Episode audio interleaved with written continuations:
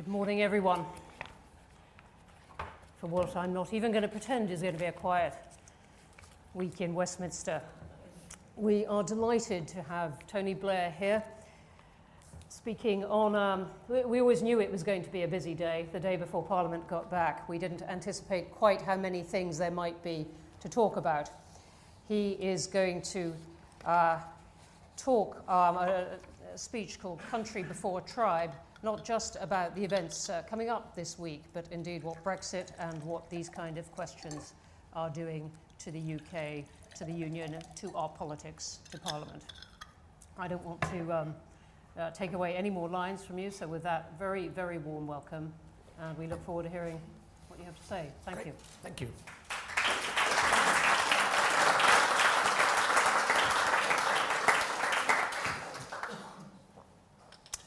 Thank you very much, uh, Bronwyn, and thank you to the Institute for Government in inviting me along this morning. It's a great pleasure to see everyone. Um, I normally, with, a, with a, a, speech like this, try and think of a few, a few jokes to uh, kind of loosen everyone up, but I think Brexit's now gone beyond a joke, frankly, so there you go. Um, and I'll crash straight into, this, into the speech. In the modern history of Britain, there's never been a more important moment for politicians to put country before tribe and national interest before self interest.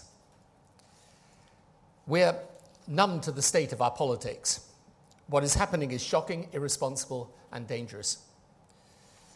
Our government is ripping Britain out of the European Union by common acceptance, the most important change in this country's affairs since 1945, in the most extreme form of Brexit imaginable, without an agreement to replace the complicated network of political and commercial arrangements we have built over decades of European membership.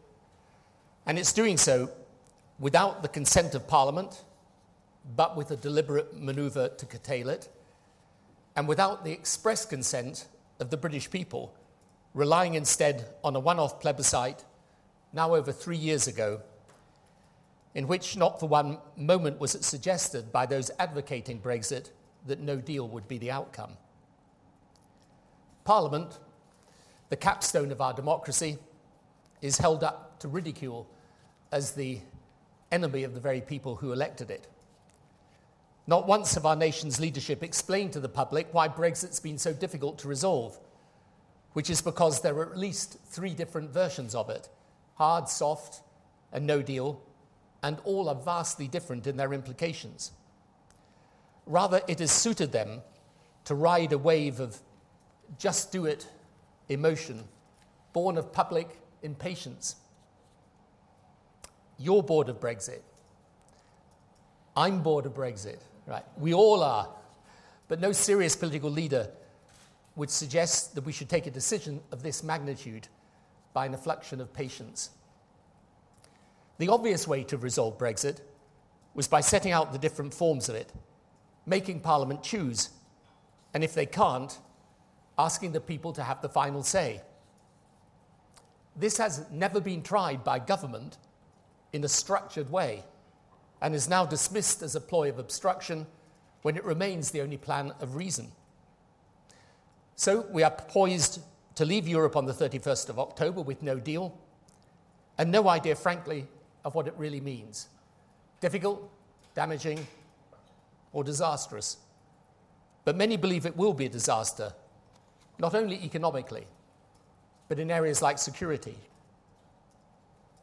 And I ask Does no one presently in government, particularly those cabinet members who used to protest against the irresponsibility of such a course, understand the consequence of doing this in circumstances where a large part of the country will regard this outcome as illegitimate Democracy depends on a shared sense of legitimacy, in decision making. Legitimacy is not the same as agreement with government. Governments do things people dislike. But outside of the political fringes, most people accept their right to do them. This is now a crisis of legitimacy. Yet no one in government even pretends to address these anxieties. And we're a river nation. One part of the people is enraged Brexit is being thwarted, the other enraged by the manner it is being done. Each side accuses the other of being anti democratic, of deception, and destruction of faith in politics. People versus parliament, parliament versus government, people versus people. Elements threaten to take to the street. Never a good way to decide anything. Brexit has become so bitter, in my view, because Brexit is not simply about a decision to leave the EU. It is about culture, identity, values, and generation. The essence is not about trade, it is about who we are as a nation in the 21st century.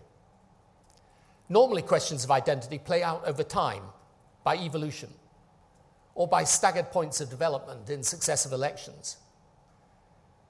But the holding of the referendum turned this into a moment of revolution. It forced us to confront a division, perhaps better unconfronted.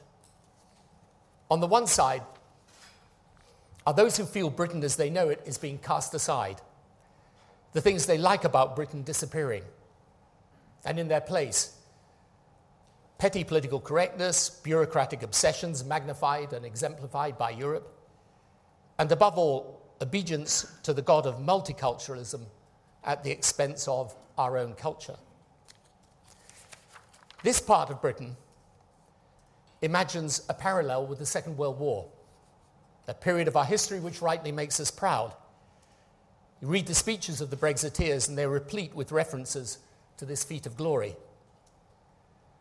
But it casts a long shadow over the British psyche. It creates a longing to live the moment again, to see each new circumstance through the lens of its narrative a life and death struggle between us and those who would harm us, where against all odds we triumph, a series of darkest hours from which we emerge to the sunlit uplands. Those of us on the other side think if there is a parallel with World War II, it's the need to stand firm when you're doing what you believe to be right for the country, even when it's unpopular. We look at Europe today and see 70 years of peace and relative stability. We see this crisis as one visited upon ourselves by ourselves, a folly of nostalgia. We celebrate our cultural diversity. We revere but don't dwell on Britain's past or see it as the only point of reference for our future. We're comfortable with a secondary European identity alongside our primary British one. This profound cultural difference was also part of what we were deciding in June 2016. It's a big decision to take on one day and one vote. Since Boris Johnson has become Prime Minister, everything has changed and nothing has changed. The mood has changed radically. He has energy and strategy to cajole Tory MPs into not tying his hands because a deal with Europe is possible to cajole Europe by the threat he's serious about no deal, and if both fail, to blame Parliament and the EU for their intransigence. Our government has been taken over by a gang of adventurers. But don't underestimate the appeal of adventure after a long period of paralysis. The contrast with Theresa May is stark. And many are prepared, like him, to believe that with belief it can be done. It will end. The word Brexit will vanish into history. We can get on with our lives. So their strategy has been to go at it full tilt, whipped on by the Brexit press and a vibrant social media campaign, buoyed by the weakness of the opposition, the spending pledges rolling off the conveyor belt, as if it is only Brexit which has liberated us from austerity, posing as the saviors of the people, ready to steamroller over the recalcitrant, out of touch elite. However, this public sentiment, like the entire Johnson premiership, is based on an illusion. A national example of what we all know from our personal life lessons, which is that decisions based on fatigue and desperation are usually wrong, and that belief can give you the courage to take a risk, but it cannot alter the objective facts as to what the risk is. This is where nothing has changed. the long term impact of the Brexit decision is unaltered. The political consequence of Brexit is to diminish us globally. Within a relatively short space of time, the world will evolve into a combination of giant powers and regional blocs. The giants will be the USA, China, and probably India. The blocs will come together to achieve collectively what it is impossible to achieve individually to sit at the top table of geopolitics on equal terms. This is the modern rationale for Europe not peace but power. And in time, in Southeast Asia, ASEAN, in South America, Mercosur, in Central Asia, the bloc formed around Russia, the Africa Union. Britain should retain its strong and special relationship with the United States, but its natural place is with Europe. For reasons of history, culture, commerce, values, and of course, geography. It's quicker now to go by train to Paris than Newcastle. The economics of Brexit have not changed. We exit our largest trading market and the largest commercial market in the world in a manner no modern developed country has contemplated, let alone done before. Brexit is based on a colossal myth that Europe controls our laws. In fact, virtually any decision that affects the practical life of British people is decided not in Brussels, but here in Britain. The NHS, education, crime, taxes, welfare, pensions, defence. Even on immigration, other than freedom of movement within Europe, Britain decides British immigration policy. So the Brexiteers were driven to construct their case around the area where, as the settled policy of successive governments, we have indeed pooled our lawmaking. That's the single market and the customs union. Every time Brexiteers are challenged on specifically why it is so important to our identity to exit Europe, they're then obliged to resort to bizarre examples, as with Boris Johnson and truck windows, if you remember, when resigning as Foreign Secretary, kipper wrapping when fighting to be Tory leader, and Melton Mowbray pork pies when advocating for the supremacy of American trade deals. These would be trivial even if true, and as it turns out, they're both trivial and untrue. But as a result, we are torn between the self evident truth that exiting such a relationship is bound to be painful and the necessity of satisfying the Brexiteer myth that we must exit to preserve British identity. Thus, we ended up with the unobtainable cake and eat it strategy. And then we have the added dimension of the Irish border, where naturally the accepted need to keep the border open conflicts with the fact that for the first time, Ireland and the UK will not be in the same economic or political status as Europe. The backstop is merely the expression of this dilemma, because Brexit is really a choice, not a negotiation. If we want out of the single market and customs union, fine, but then we'll have a hard border. If we want an open border, we stay connected to the European system. The latest attempt at a negotiation, as far as we know it, simply underscores this. The new Prime Minister is apparently offering Europe regulatory alignment in certain areas, which will mean effectively abiding by Europe's rules overseen by the ECJ. This is a slimmer version of the May deal presented at Chequers, which he resigned over. He may succeed in this negotiation, but I doubt it. Because ultimately, Europe may change the form of the concept behind the backstop, but not the concept itself. In which case, we bump up against something else which hasn't changed the impact of no deal.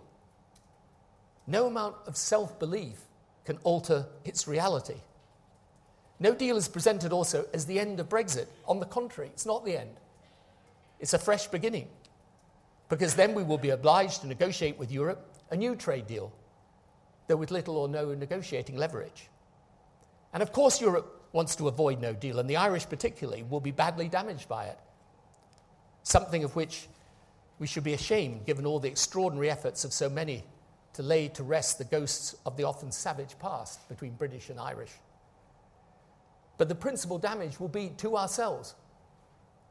And we misunderstand European politics. Brexit is our daily news curse. but not theirs. Germany has its own problems, France and Italy theirs. It's vexing for them. It's paramount for us. So, this is a reckless path, but there is a strategy behind it.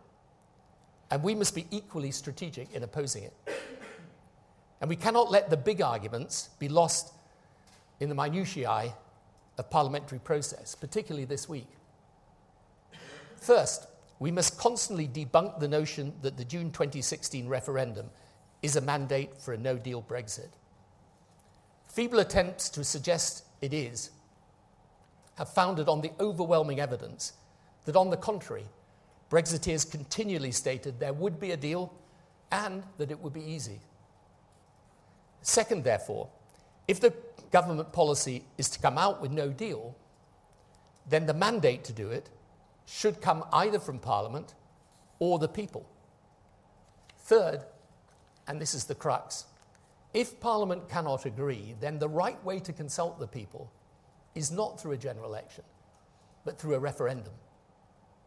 That means as MPs from different parties have agreed that there should not be a motion of no confidence, but rather legislation preventing no deal. Should the government seek an election, it should be refused in favour of a referendum. Now, I know it's counterintuitive for opposition parties to refuse an election, but in this exceptional case, it's vital they do so as a matter of principle until Brexit is resolved. Brexit is an issue which stands on its own, was originally decided on its own, and should be reconsidered on its own. The Brexiteers are laying a trap to seem as if pushed into an election whilst actively preparing for one. And they do this because they know there are two issues in British politics, not one, and we should be frank about it. One is Brexit, the other is the Corbyn leadership. It is the interplay between these two issues that has really shaped and defined British politics over the past three to four years. Boris Johnson knows that if no deal Brexit stands on its own as a proposition, it might well fail. But if he mixes it up with the Brexit question, and the Corbyn question together in a general election, he could succeed, despite a majority being against a no deal Brexit, because some may fear a Corbyn premiership more. The Labour leader could be similarly tem- tempted. Without Brexit, winning an election is hard, but with it in the mix, especially as no deal, he may gain support from people who otherwise would not entertain his premiership in backing away from the idea of himself as a caretaker prime minister. Jeremy Corbyn has behaved responsibly, and if he continues to put country first, he will benefit the country and himself. He can now play a decisive role in how Brexit develops. But he should see an election before Brexit is decided for the elephant trap that it is. After Brexit is resolved, an immediate election is right and necessary and if Labour approaches the resolution of Brexit with the spirit of strategic cooperation it has shown recently, it will emerge with its standing and even that of its leadership greatly enhanced. So if the government tries to force an election now, Labour should vote against it. The challenge of such an election is brutally clear. And leave aside for a moment what's fair and unfair. No opposition leader or party with these poll ratings has won an election. The 2017 result has inoculated the Labour Party against a realistic assessment of where it stands. To be sure, an election is a risk for the Tories. Each Tory candidate will have to sign up to no deal. The Brexit Party is a one man, unpredictable band. Scotland will be very tough for them. But my bet is the Brexit Party will collapse them. The Labour Party at present will struggle. A resurgent Lib Dems will do well, but not well enough to govern. The opposition vote, therefore, is going to split. And under our system, that delivers a comfortable Tory majority. When you get to real world politics, this will be presented as do you want Boris Johnson delivering Brexit plus a populist Tory programme or do you want to turn the country, its economy, and security over to Jeremy Corbyn and his small group of acolytes from the far left. The parliamentary tactics are clear seize the agenda. But the strategic goal must be that if it is the people who are called upon to break the deadlock, they should be asked to do so directly on the specific issue, not an election to choose a government.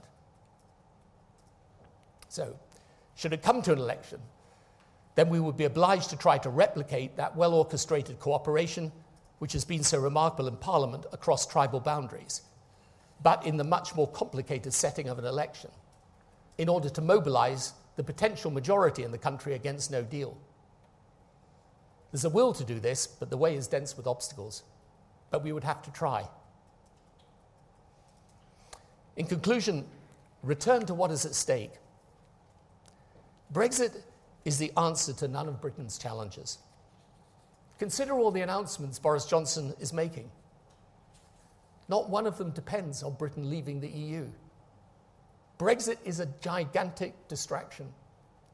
It will cause slow but significant damage to our economy. It is a self inflicted diminution of our geopolitical relevance. It is opposed by the overwhelming majority of the younger generation, who nonetheless will live with its consequences. And no deal Brexit poses a genuine threat to the Union of the United Kingdom. This is a time of genuine national peril.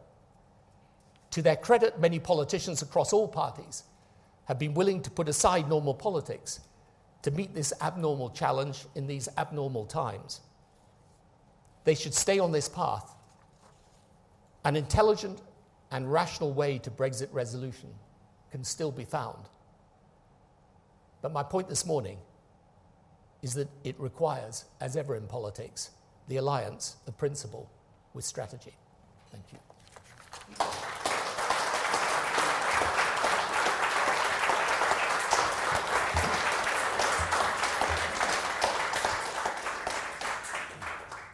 Tony Blair, thank you very much indeed.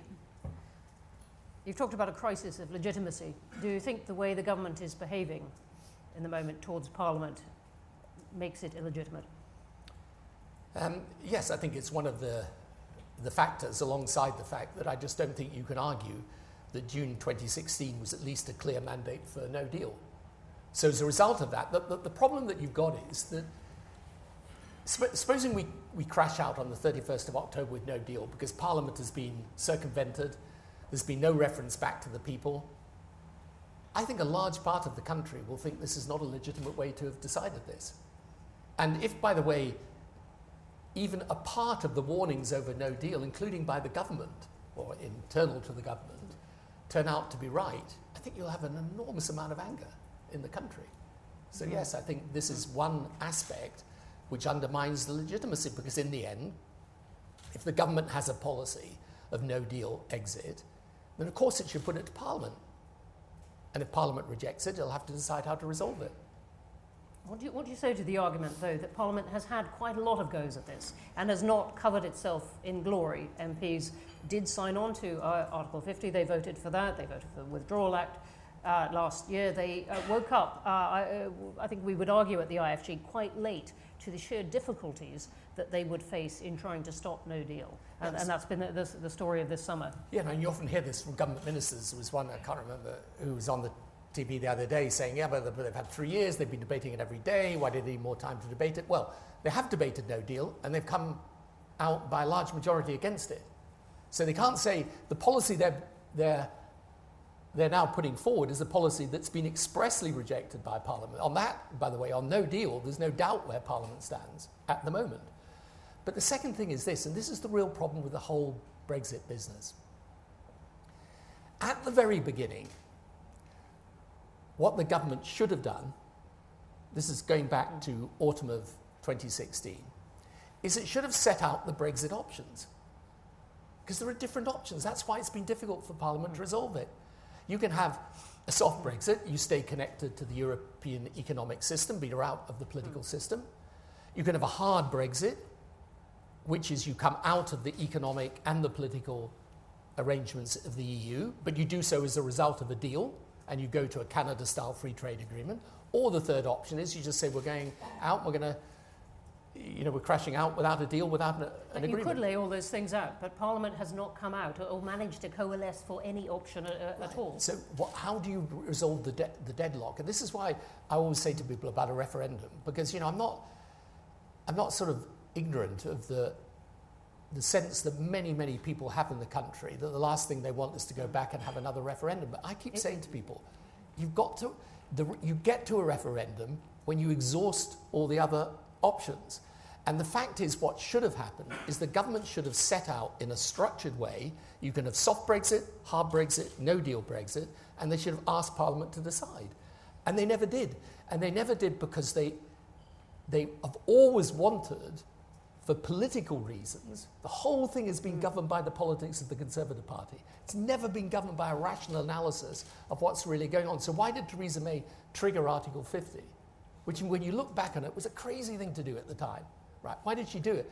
Because the politics of the Tory party meant she had to prove her Brexit credentials. Why did she say coming out of the single market and customs union when no one was giving any consideration of how that then lay with your, with your agreed obligation to keep the Irish border open because of the politics? And why is Boris Johnson now going for no deal, even though, frankly, during the course of the referendum campaign, he was saying, of course there won't be no deal, there will be a deal and it's relatively easy because of the politics of the Tory party.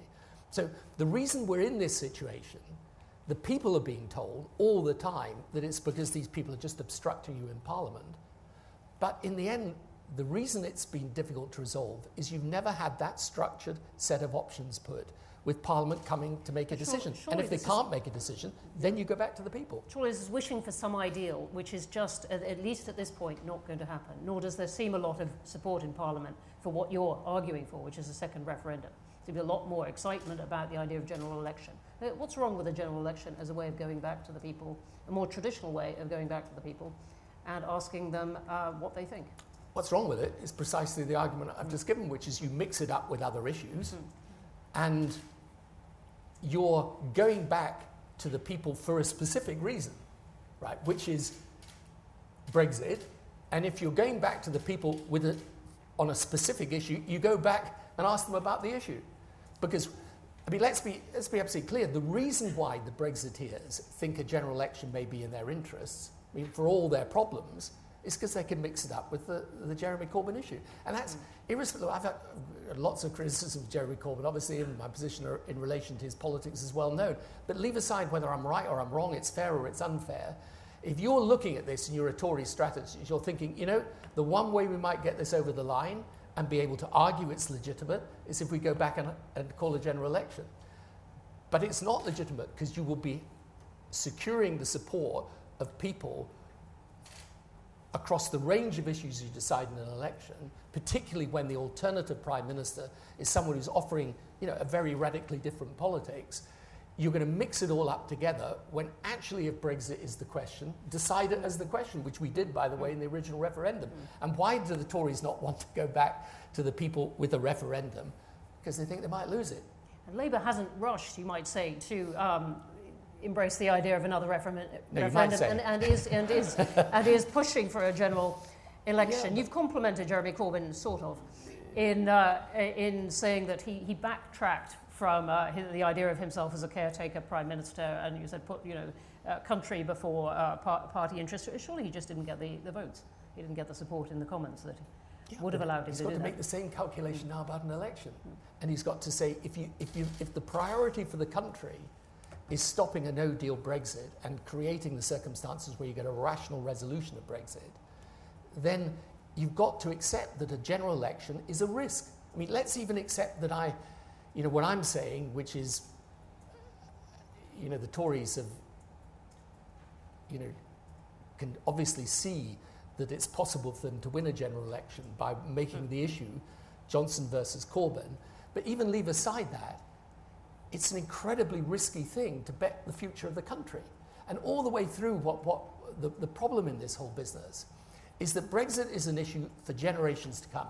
Right? I don't, by the way, believe this idea that if we exit, you know, in a few years' time we'll be getting back in. It won't. It won't happen like that.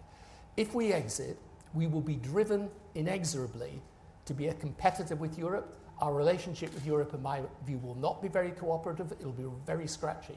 Especially, by the way, if you do no deal and then you try to negotiate a whole set of new trading relations. Mm. We'll come on to those in a moment, but you said it's conceivable that, that uh, Boris Johnson and the Conservatives could, uh, could win an election. Is it conceivable to you that Labour could win a general election soon? It's conceivable, but you've got to look at the polling. I mean, look, where's, where's Labour in the latest polls? In somewhere in the 20s? When I was leader of the opposition, if we'd been pulling in the 20s, I'd have had a few people knocking at my door uh, and not wanting to have a very polite conversation. So I don't, I mean, we've got to be realistic about this. You know, and in our electoral system, that's the other hmm. point.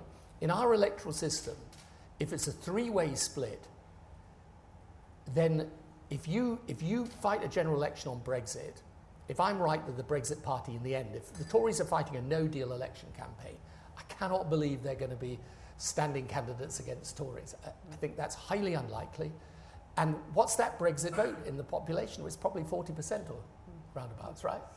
So if your opposition vote is then split, your opposition vote combined might be more. Your opposition vote in a different electoral system, and leave aside whether it's right or wrong, it's the system we've got. In an electoral system that was worked by percentages, that would be fine. But in this case, it won't be. It'll be first past the post in constituencies. You go back, just analyse the 1980s, which was the last time you had such a thing. The result was clear each time. But there is a point of principle. It's not just about electoral strategy. The point of principle is if the people are asked to break the deadlock, they should be asked on the question that has caused the deadlock. Right, but it seems more likely at this point that we're going to have a general election. Would you vote for Labour in it?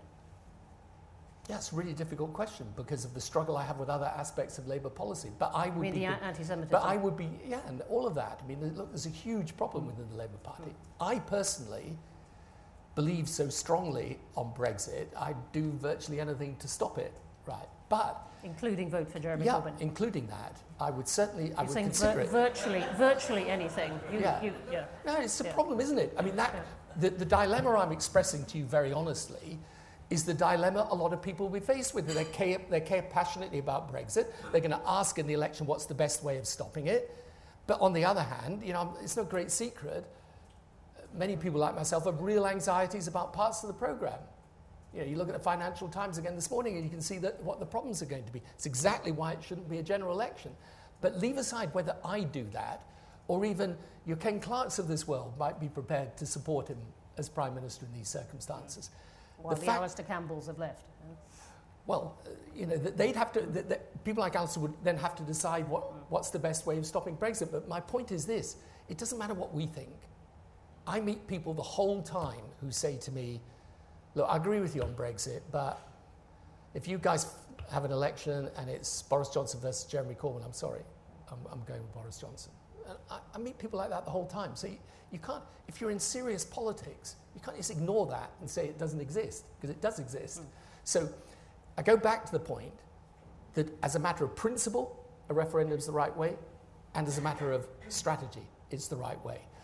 And the reason why at the moment people balk at the idea of going back to the people in a referendum is they quite rightly say, look, it's divisive, it's suboptimal, it's going to be difficult. You know, people are going to say, well, we've already stated what we want and now you're going back to us again. I agree with all of that, but what are the alternatives? I've just said, go out with no deal. Do you think there's not going to be protest and anger of that? And if, for example, those in Parliament do legislate against no deal and for an extension, in the end, they're going to have to provide a, a path to resolution. You know, you can't just ask for an extension and say, right, let's have another extension and then another, and another, because that will drive the public crazy. The only thing that will work is if you say, we need an extension because here is a structured plan for the resolution of this issue. And that's why it's, it's literally the old Sherlock Holmes dictum, which is when you eliminate all the other possibilities, no matter how probable, what you're left with is the solution or something like that. Yes, but it sounds like you want some technocrat to come down from the sky, and even though we at the IFG often uh, are suggests that kind of solution. No one is, is arguing for this kind of rational laying out of options. Well, they're arguing for a set of different things. There are people arguing for referendums. There are people arguing yes. to legislate against no deal. There are people arguing for a resolution. What I'm saying is, if you've got a better plan, tell me. But I don't see what the better plan is. No deal's a bad plan. An extension open ended for no reason is going to be, frankly, going to be difficult. You mentioned first past the post. Do you think we need an alternative to that now? If we're, if we're going to start talking about innovations, we saw Change UK get really not off the ground at all. Uh, is that something that you would back? Look, I think, I think there's a, there's, a, there's a case for it if our politics remains split amongst different parties mm. as it is now. But frankly, it's a pretty redundant argument since you're not going to get a change in the electoral system before any snap election. Yes. So, you know, maybe it's right, maybe it's not right, but right now it's not relevant. Do we need a codified constitution? We've had people improvising the problem things is, you know, for is, the past year. This is an argument I, I, had with a lot of people in government eh, over, over the years. When people, I think there is a case. I mean, I'm not particularly convinced of myself, but there is obviously a case for a written constitution and so on. But in the end, these constitutional changes don't relieve you of the, the politics of the situation. And in the end, the thing that, again, it doesn't matter whether a written constitution might be a good idea in the future or not. We don't have it now. And what we've got is a very clear, basic, brutal political choice. And what I'm arguing for today is because it's in the Labour Party's hands, this. If the Labour Party says, no, we're not, we're not, yes, we need a general election, but not before Brexit's resolved, the Labour Party will get its way. Because if they try and call an election, Supposing they try and legislate for no deal, it looks like the government's hands are going to be tied, and the government then calls for a general election. Labour should say no, not until Brexit's resolved. And, and that is really what, what's at stake this week. It is what's at yeah. stake this week. Because yeah. I keep saying to people, yes, you can legislate for no deal. But what happens if the Tories then say, okay, well, in that case, we'll have an election? At that point, you've got to say, no, if you're going to decide this, if you're going to break the deadlock by going back to the people, break it directly. Go back to the people on the issue of Brexit. And don't present people with a situation where, even though they're opposed to no deal, they feel for re- reasons completely extraneous and different from the politics of Brexit that they've got to vote this way or that way. You mentioned trade. Let me just ask you uh, briefly. Um, you know, the trade deals that we have to strike with other countries, obviously with the EU, but with other countries as well. The US has been very friendly in the past few weeks. How, from your experience of dealing with the US, would you suggest a British Prime Minister goes into those negotiations? Well, you know, th- th- there'll be a lot of goodwill, particularly from the Trump White House towards Boris Johnson, and there will be goodwill generally from the United States to Britain. But anyone who's ever dealt with trade deals knows that the goodwill is what creates the sort of fluffy atmosphere. But then there's years of hard negotiation where interests pop up. And Congress, in the end, by the way, decides what the the final position in relation to America. So these are notoriously difficult things to do. And we're doing it. What, what I can't understand is why people think Britain on its own gets a better trade deal than with the whole power of the European market behind us. It just makes no sense to me. Are we going to have a choice, though, between being close to the US and being close to the EU? Yes. Um, that, that we, we, will inevitably, if we Brexit, mm. will get closer to America. But you know, I'm a passionate believer in the transatlantic alliance, as people know. But I also know if you look at the relationship just as a bilateral relationship, it's not a relationship of equals. Just for reasons, again, one of the things that's weird about this debate is the way people seem to think that self belief can overcome reality. You know, it's not, when you say it's unequal between the United States and Britain, it's not, it's not like, you know, it's not like you're saying Britain's not a good country. It's like saying, you know, if Manchester City have playing Port Vale, they're likely to win. I mean, it's not, you know, now we're not, we're not Port Vale. We're, okay, um, we're, we're more like maybe, uh, uh, maybe Newcastle, right? But, uh, you know, we're a premiership side, okay, but we're not, it's still going to be unequal. Over a period of time, it's an unequal relationship in that way. And there's no, there's, there's nothing that's wrong with saying, you know, you, you're, you're, as a result of this, you're best to be part of your blog. And that's why the world's evolving into these blocs. You, know, you can see it everywhere you go in the world. They're doing it for a very simple reason.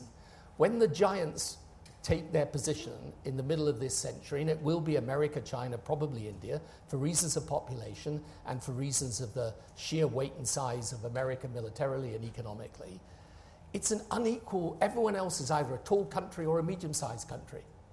And if you want, if the medium sized don't want to be sat upon by the giants, they've got to band together. Mm. That's the reason for Europe. That's the reason why all these blocs are happening. Why do you think ASEAN's created in Southeast Asia? As you, as you will know, it's created because they can see the power of China. So countries like the Philippines and Indonesia and Vietnam realize that today they're going to have to cooperate if they're going to hold their own. And so my worry about Brexit has always been yes, it's going to be economically damaging in my view, but long term, the damage is, is actually political as well as economic. It's going to diminish our relevance, and people who think that it isn't are just, you know, they're just not looking at the world. So let me just ask you finally, before we go to questions. You go, you go around uh, the world talking to a lot of other governments, heads of government, of the Global Institute, and uh, in other ways. Uh, how do you explain to other countries how uh, a stable old democracy has begun to unravel in about three years? Yeah, it's pretty difficult actually. Uh, you know, it's, I turned up a few months back in one of the poorest African countries in the world, and the first thing the president did was say, "I'm so sorry for you," um, which is, uh, look, what I say to people is, we'll get through it in the end. We are a great country. We're a great people. We'll come through it. Um, and, and we will, you know, in the end, if, if Brexit happens, we're going to have to make the best of it. Um, but it's best with a decision of this magnitude and after this mess that it's taken after people have said, okay, do you, do you want to tell them again or do you want to think again? That's my, my point. It's not unreasonable uh, given all the stuff that's happened. You know, I find it uh, un- unbelievable that people say it's undemocratic in these circumstances to go back and say, okay, you've now got three years of experience, you've seen what's happening, we're now faced with the most extreme form of Brexit. Do you want it or do you not want it? I mean, the idea is undem- it's not like we're asking some other people. You know, we're asking the British people. And that's why I think that even though there would be protests about holding another re- referendum, it's hard for those protests to get off the ground ultimately because we're asking them. So think, they can think say. again versus tell them again. I'm not sure that's a winning slogan, but we well, but, it, but, it's the reality, isn't it? Yeah. I mean, what, what, it, I always say to people about these political questions is don't overcomplicate them. Ultimately, that's what we're saying. We're saying because there are, there are people like me, we're the, the 30 to 35% who are always going to be remain. There's nothing that's going to convince us it's sensible to leave the European Union. And then you've got the 30 to 35% who want Brexit. You, you see this sometimes. We, we see this in the, in the detailed work that's done on, on Brexit. There are people who say, yeah, no, I want Brexit. It's economically damaging. I still want it. It's going to damage future generations. I still want it. Right? They they want it for whatever reasons. We can agree or disagree. Right? So, as ever in politics, it's going to be about the bit in the middle. It's the third in the middle. And right now, they just want the agony to end. Right? And the question is, what is the most persuasive argument with them? And it will be on the Brexit side just get it done because we should do and we said we would do it, so you just got to do it. And on our side, it'll be it's a massive distraction from the problems of the country. And if you go forward with Brexit on a no deal basis, you're going to continue arguing about Brexit for many years to come. And that's what the argument will be about. Uh, because the, those like me and those on the other side who are passionately pro Brexit, then we're never going to change our minds. Questions? First at the back. Mm-hmm. Thank you. Uh, Nigel Fletcher, King's College London. Um, Mr. Blair, you, you, you, made your case for a referendum on the basis of principle and strategy. Can I ask on a point of detail, what would the question be? And given that we have the parliament that we do at the moment, how could we get to a situation where there'd be any agreement on what that question would be? Um, if we can't come to an agreement in any sense on the outcome uh, that Parliament wants to see of Brexit negotiations, how could it agree on a question? Well, I think the questions in, in today's circumstances is not hard. It's the government position versus stay. So the government's position is no deal, hard Brexit negotiated or no deal. I don't think it's that difficult. And you know, I've always said to people, because one of the arguments people often say to me is, look, have you guys, you Remainers, not made the best the enemy of the good by failing to support a kind of soft Brexit alternative? And what I've always said to that is, there's no point in doing soft Brexit because the Brexiteers will claim it's a betrayal. And the one thing that's absolutely pointless is to do a Brexit that the people advocating Brexit don't like, and the people opposed to Brexit don't like either. So, in the end, I, I don't think the question's that hard. The question's what, whatever is the government policy versus the alternative, which is staying. Great, second row here. Uh, Jake Sumner, SERA Labour's Environment Campaign. Um, no deal doesn't make sense, but I suppose it only makes sense if you don't want a relationship with the European Union and all the, and, and all the problems that arise from that, no relationships, trading, etc. Why don't you think this comes out more in uh, interviews with Conservative politicians and Brexiteers on the real implications of no deal, and it's a terrible position for the uh, United Kingdom to be in? Because I think it just, you know, they, they, um, they continue with this fantasy that wrenching us out of Europe is going to be very cooperative with the rest of Europe in the medium and long term, and I just think they're wrong about it. But they've got to say it because it's so obvious. I mean, because that's the dilemma at the heart of Brexit. You know, you're exiting the trading relationships that cover half of your trade.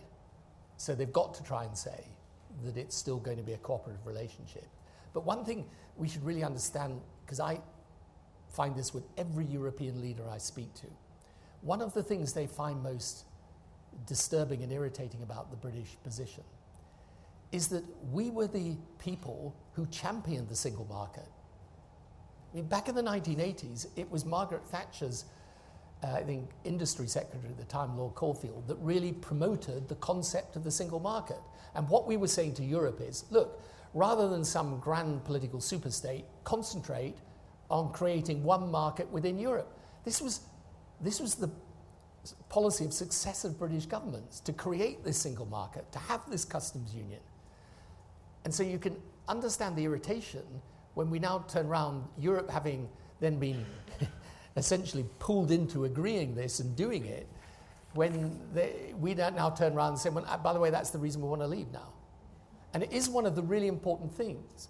When you ask for details from the Brexiteers as to what are the things they want to do with Britain that they can't because of Europe. That's why Boris Johnson keeps tripping up over these examples. Because in the end, you're driven to look at the single market, because otherwise it's plain that we've got control over. I mean, look at all the things we've announced. What have we announced? National Health Service. Make the decisions here in Britain. Education, make the decisions here in Britain. Law and order, make the decisions here in Britain. How much we spend on any of those things, we make the decision here. Do we cut taxes? We make the decision here.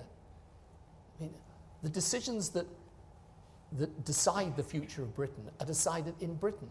And that's why the whole Brexit thing ultimately is based on classic populist politics.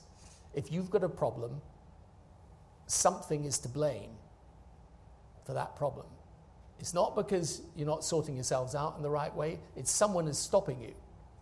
And that's what Brexit's become. Europe's become the scapegoat for challenges that, in the end, even if we do Brexit, we're going to be faced with doing them in this country. It's just that we're doing them in a context that's much more difficult for us. Great. Next one. Um, okay, we've got one, one over here at the side.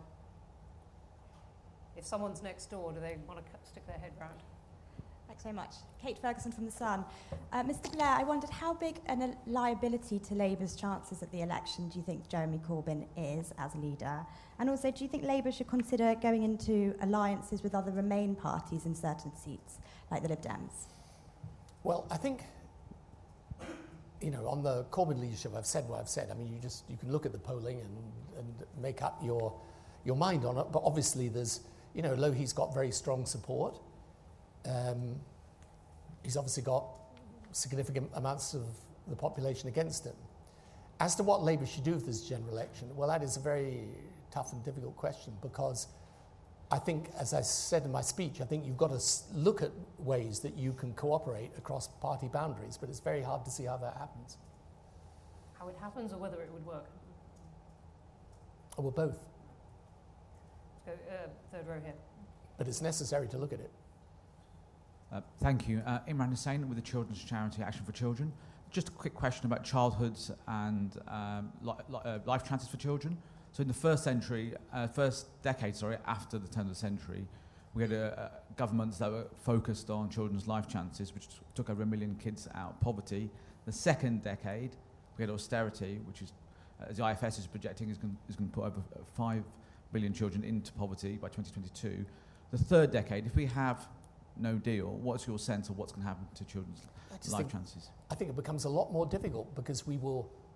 I mean, it's interesting things. First of all, I don't know how many billions we've already spent on, on Brexit, but it's a lot.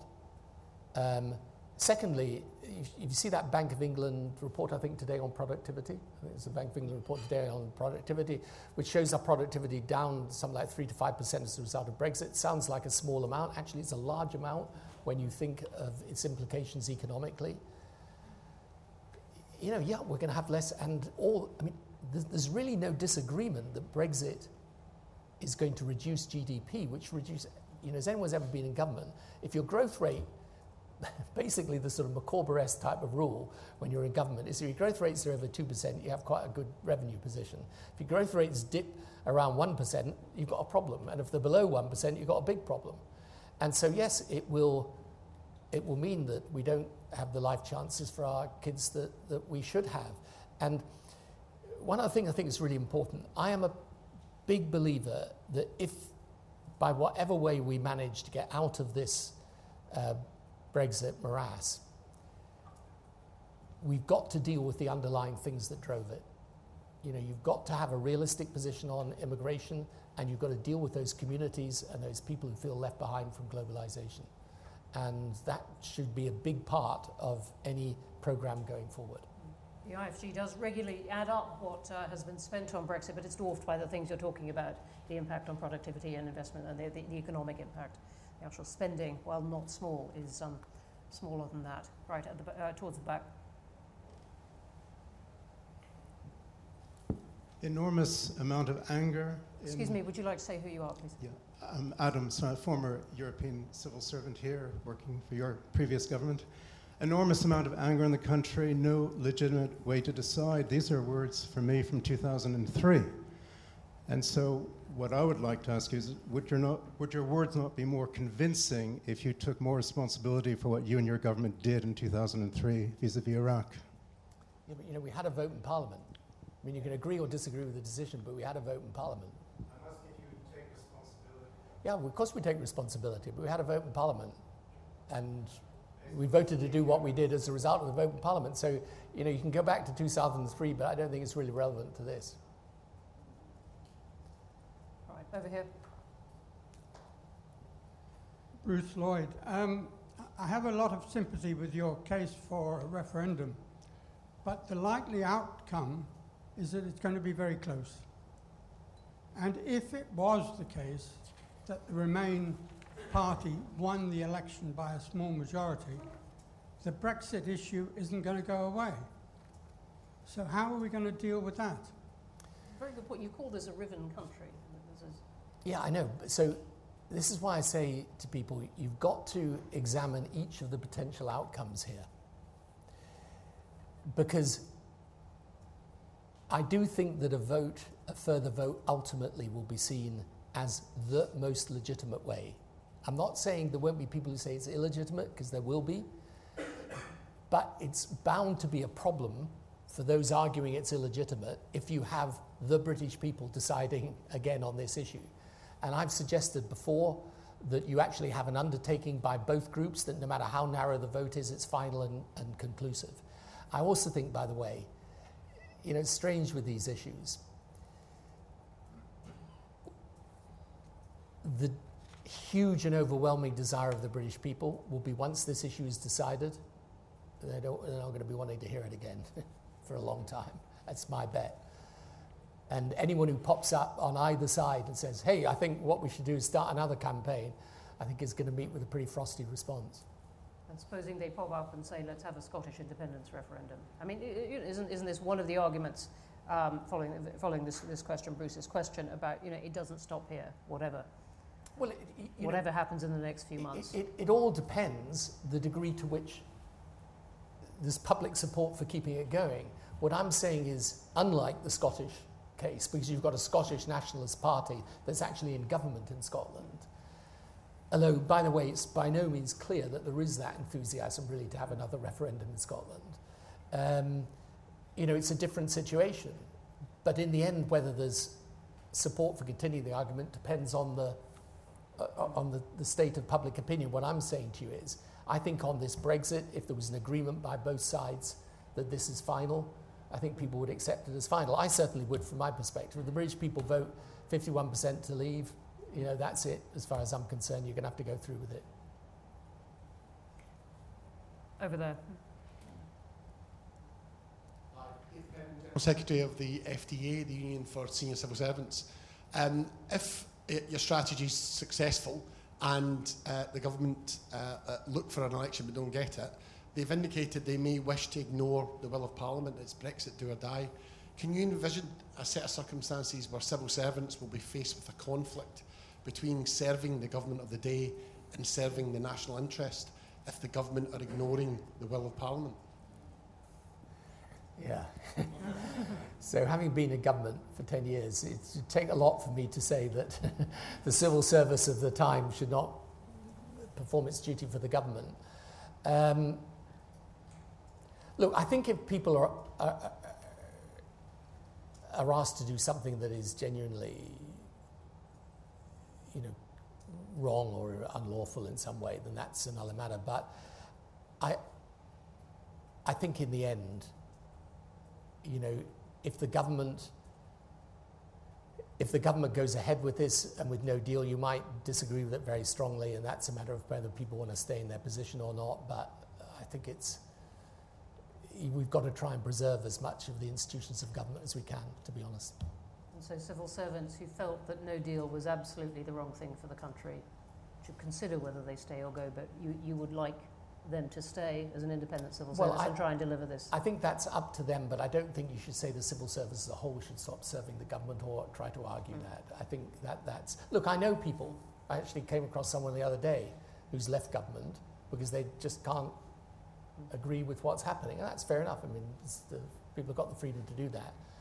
But I think, you know, one of the things when you've been in government is you're conscious the whole time of the need to try and keep the institutions of the country together. Um, and you know, whatever happens in this Brexit, when there is a final outcome, one way or another, it's going to be incumbent on all of us to try and then bring, find ways of bringing the country back together. I mean, I think that's the responsible thing to do. Um, and that's why I think it's also important this is decided in Parliament and not, frankly, by street protest and all the rest of it. That's never going to work. You know, you've got to decide these things in, in, in Parliament. And if, you know, if Parliament can't, can't find the numbers to stop the government doing what they're doing, um, you know, then it'll, it'll go forward. You're getting one more question. I think there was one over here.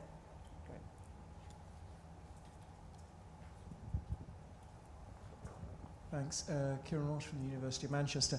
I'm interested in your views on, on, on the role of the media, the broadcast and press media, in the Brexit debate, and whether you think it's been business as usual, this is the media doing what they do, or whether actually you think uh, the way in which the media have behaved has really been fundamentally somewhat different. Yeah, that's a good question. I mean, I, and I find it difficult to answer because look, there's one part of the, the media that is passionately pro-Brexit, has, I think, driven a lot of this agenda. Um, I don't personally believe that Boris Johnson would be in favour of Brexit if it wasn't for the strength of that uh, right-wing media feeling. Um, so they played a big part. There's no doubt about that. They've created a, a, a mood. Um, do I think that, you know, the rest of the media have behaved well? It's, it's, it's difficult. They're in an invidious position. If you take the BBC, they're criticised, frankly, from both sides of the line. Um, but I think it's worth afterwards sort of doing an analysis of this and seeing what lessons we can learn. But I think there's a much bigger question that for another day, but something that my, uh, my institute l- looks at, which is how in a world of social media interacting with conventional media do you get rational debates on anything?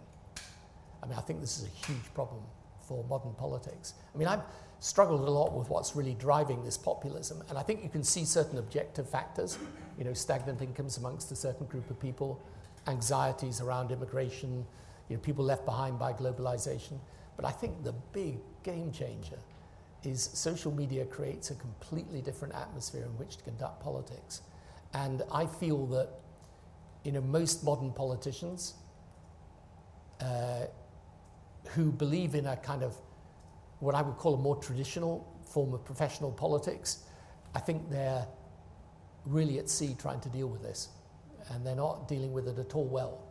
And they're not realizing that in a social media age, you know, it's just, it's a completely different type of political activism that you require. But I think the implications for democracy are very, very big because what I can see happening around the Western world today is, you know, a real split never mind political tribe, but a split into tribal differences, particularly over culture, that are really deep and where neither side talks to each other much, engages with each other, trusts each other, likes each other, or even regards the other as having a legitimate point of view. And that's pretty difficult. That's, that's, what is, that's where we're heading. And I think even though you can overdo the parallels with times before and the challenge to democracy, I think we're, we're going to have to debate in the Western world in these next few years what it means to have a democracy and how just having the form of democracy is not enough. It, there's a spirit to, to democracy as well, there's a content to it. And that spirit and that content is being eroded. On that note. oh, I, can't, I, can't, I, can't, I, can't, even say sardonically that uplifting note. Uh, on that note, we're going to have to end. Thank you for really interesting questions uh, and indeed for coming this morning. And above all, uh, Tony Blair, thank you very much.